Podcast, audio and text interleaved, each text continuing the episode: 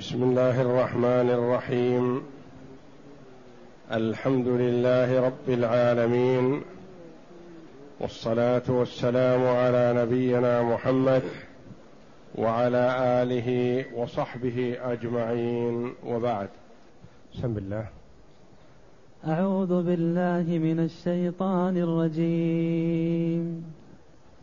وقال وقالوا ما هي إلا حياتنا الدنيا نموت ونحيا وما يهلكنا إلا الدهر.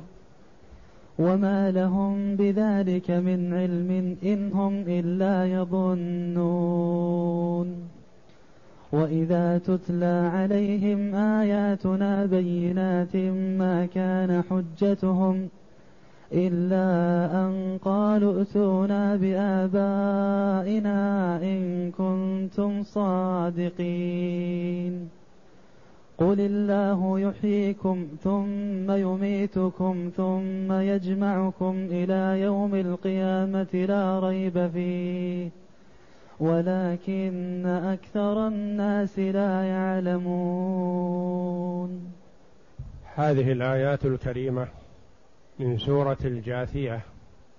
يقول الله جل وعلا وقالوا ما هي إلا حياتنا الدنيا نموت ونحيا وما يهلكنا إلا الدهر.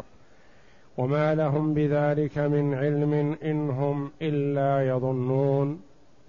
جاءت بعد قوله جل وعلا أفرأيت من اتخذ إلهه هواه وأضله الله على علم وختم على سمعه وقلبه وجعل على بصره غشاوة فمن يهديه من بعد الله أفلا تذكرون؟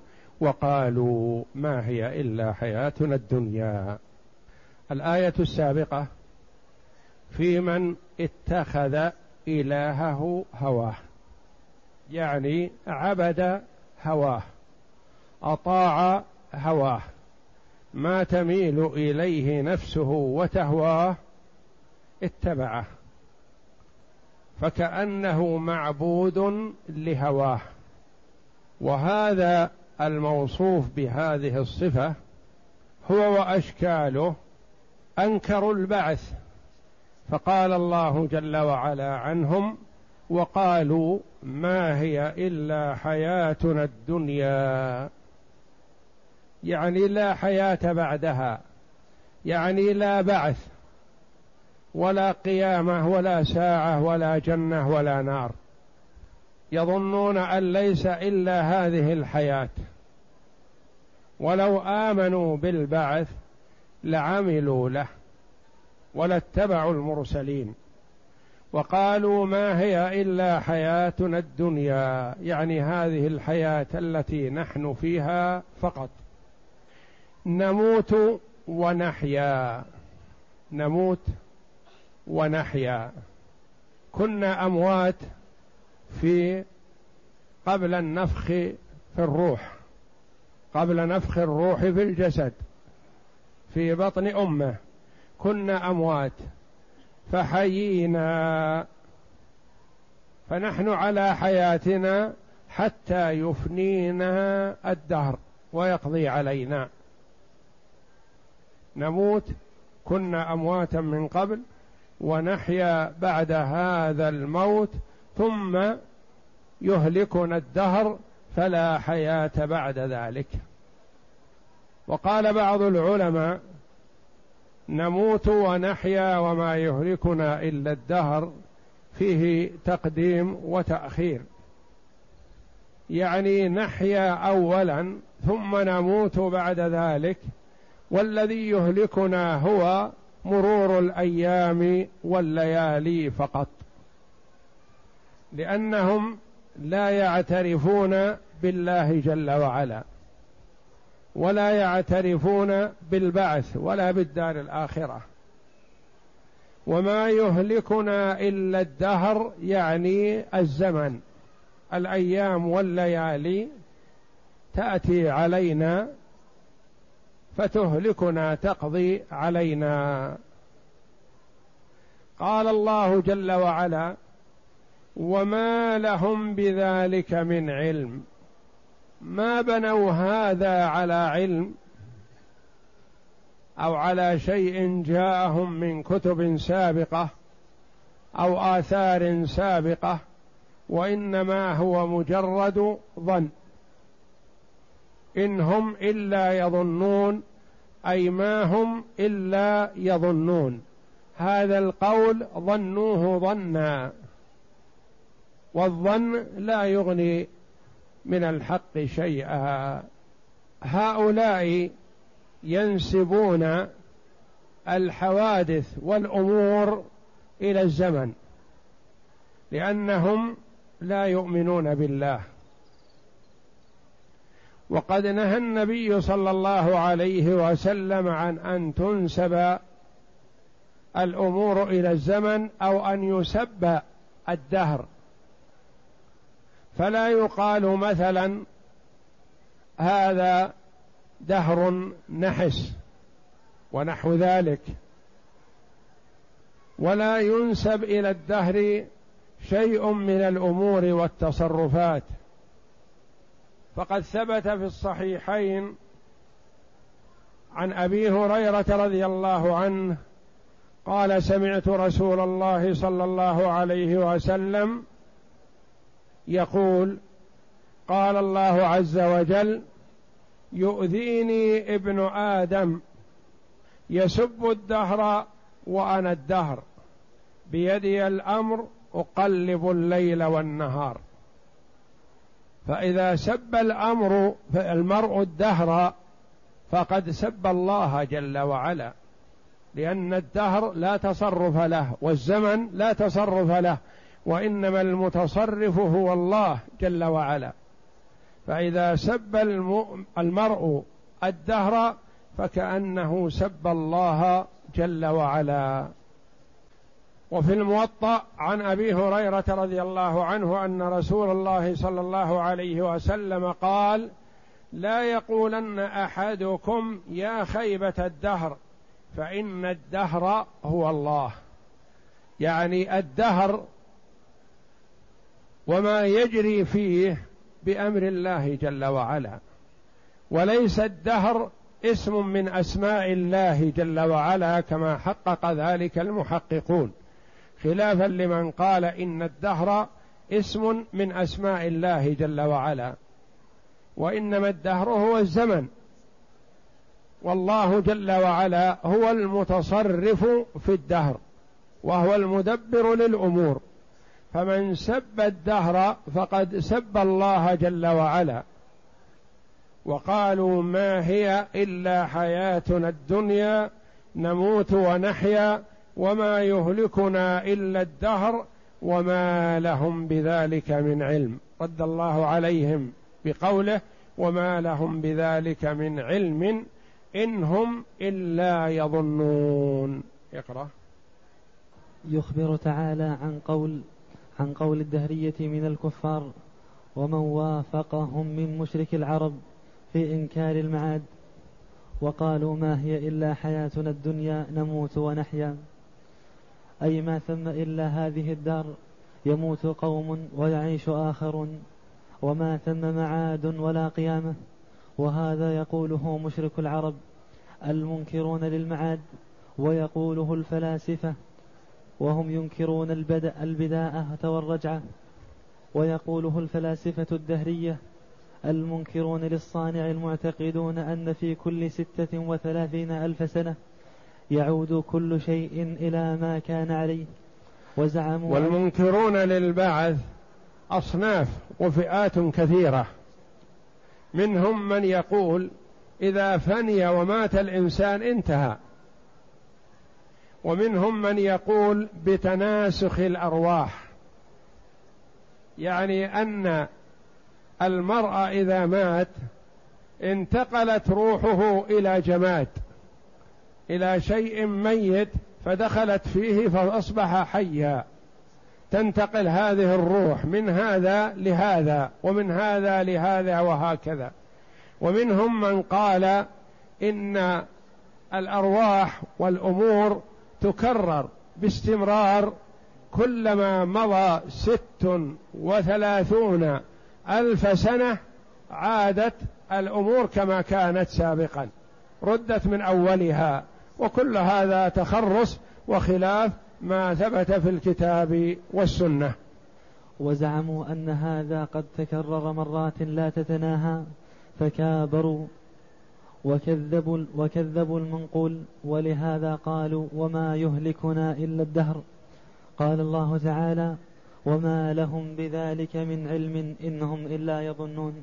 وإذا تتلى عليهم آياتنا بينات إذا تليت عليهم آيات القرآن الواضحة البينة المبينة لحال المرء من حين وجوده إلى أن يفنى إلى أن يبعث إلى أن يكون إما إلى جنة عرضها السماوات والأرض أو إلى نار وقودها الناس والحجارة. إذا تليت عليهم آيات الكتاب آيات القرآن بينة واضحة ماذا يحتجون به؟ ينكرون ما يسمعون ويقولون إن كنتم صادقين في أن هناك بعث وحساب وجنة ونار فأتونا بآبائنا. ما قيل لهم إن الآباء يرجعون إلى الدنيا؟ يقولون فأتوا بآبائنا نسألوهم. المقرر في الكتاب والسنة أن من مات لا يبعث إلا يوم القيامة. فكونهم يسألون الإتيان بالآباء هذا تحجج لا محل له. والله جل وعلا جعلها منهم بمثابة الحجة ما كان حجتهم من باب التهكم بهم والسخرية بهم. وإلا فهذه ليست بحجة لأن الرسول صلى الله عليه وسلم قال لهم إنكم بعد الموت تبعثون. بعد الموت تبعثون. هم قالوا إذا كان الأمر كذلك فأت بآبائنا. ما قال لهم الرسول صلى الله عليه وسلم إنا نأتي بآبائكم في الدنيا أو أن آباءكم يبعثون أو يرجعون إليكم في الدنيا حتى يقولون ائتوا بهم نسألهم. يقول عليه الصلاة والسلام البعث بعد قيام الساعة بعد فناء العالم كله. إلا الله جل وعلا. يكون البعث حينئذ. فيحتجون يقولون فأتوا بآبائنا. هذه حجة واهية وليست بحجة. ما كان حجتهم إلا أن قالوا ائتوا بآبائنا إن كنتم صادقين. يعني في قولكم بأن هناك بعث. إن كنتم صادقين فأتوا بآبائنا. هم صادقون بلا شك. ولا يأتوا بالآباء في حال الدنيا لأن الله جل وعلا قضى أن من مات في الدنيا لا يبعث فيها وإنما يبعث في الدار الآخرة. وإذا تتلى عليهم آياتنا بينات أي إذا استدل عليهم وبين لهم الحق وأن الله قادر على إعادة الابدان بعد فنائها وتفرقها ما كان حجتهم إلا أن قالوا ائتونا بآبائنا إن كنتم صادقين. أي أحيوهم إن كان ما تقولونه حقا. قال الله تعالى قل الله يحييكم. أي كما تشاهدون ذلك. قل الله يحييكم. قل لهم يا محمد إذ حينما يقولون ائتوا بآبائنا إن كنتم صادقين قل الله يحييكم. ثم يميتكم. من الذي أحياكم أولا؟ من الذي أوجدكم من العدم؟ هل كنتم قدامى في الأزل؟ لا وجدتم. من الذي أوجدكم؟ الله جل وعلا. قل الله يحييكم ثم يميتكم. هذا شيء مدرك. ما أحد يستطيع أن ينكر الموت. قل الله يحييكم ثم يميتكم. ثم يجمعكم إلى يوم القيامة. إلى بمعنى في. ثم يجمعكم في يوم القيامة. لا ريب فيه. لا شك. وهذا استدلال بالحياة الدنيا على الحياة الآخرة. والاستدلال بهذا واضح.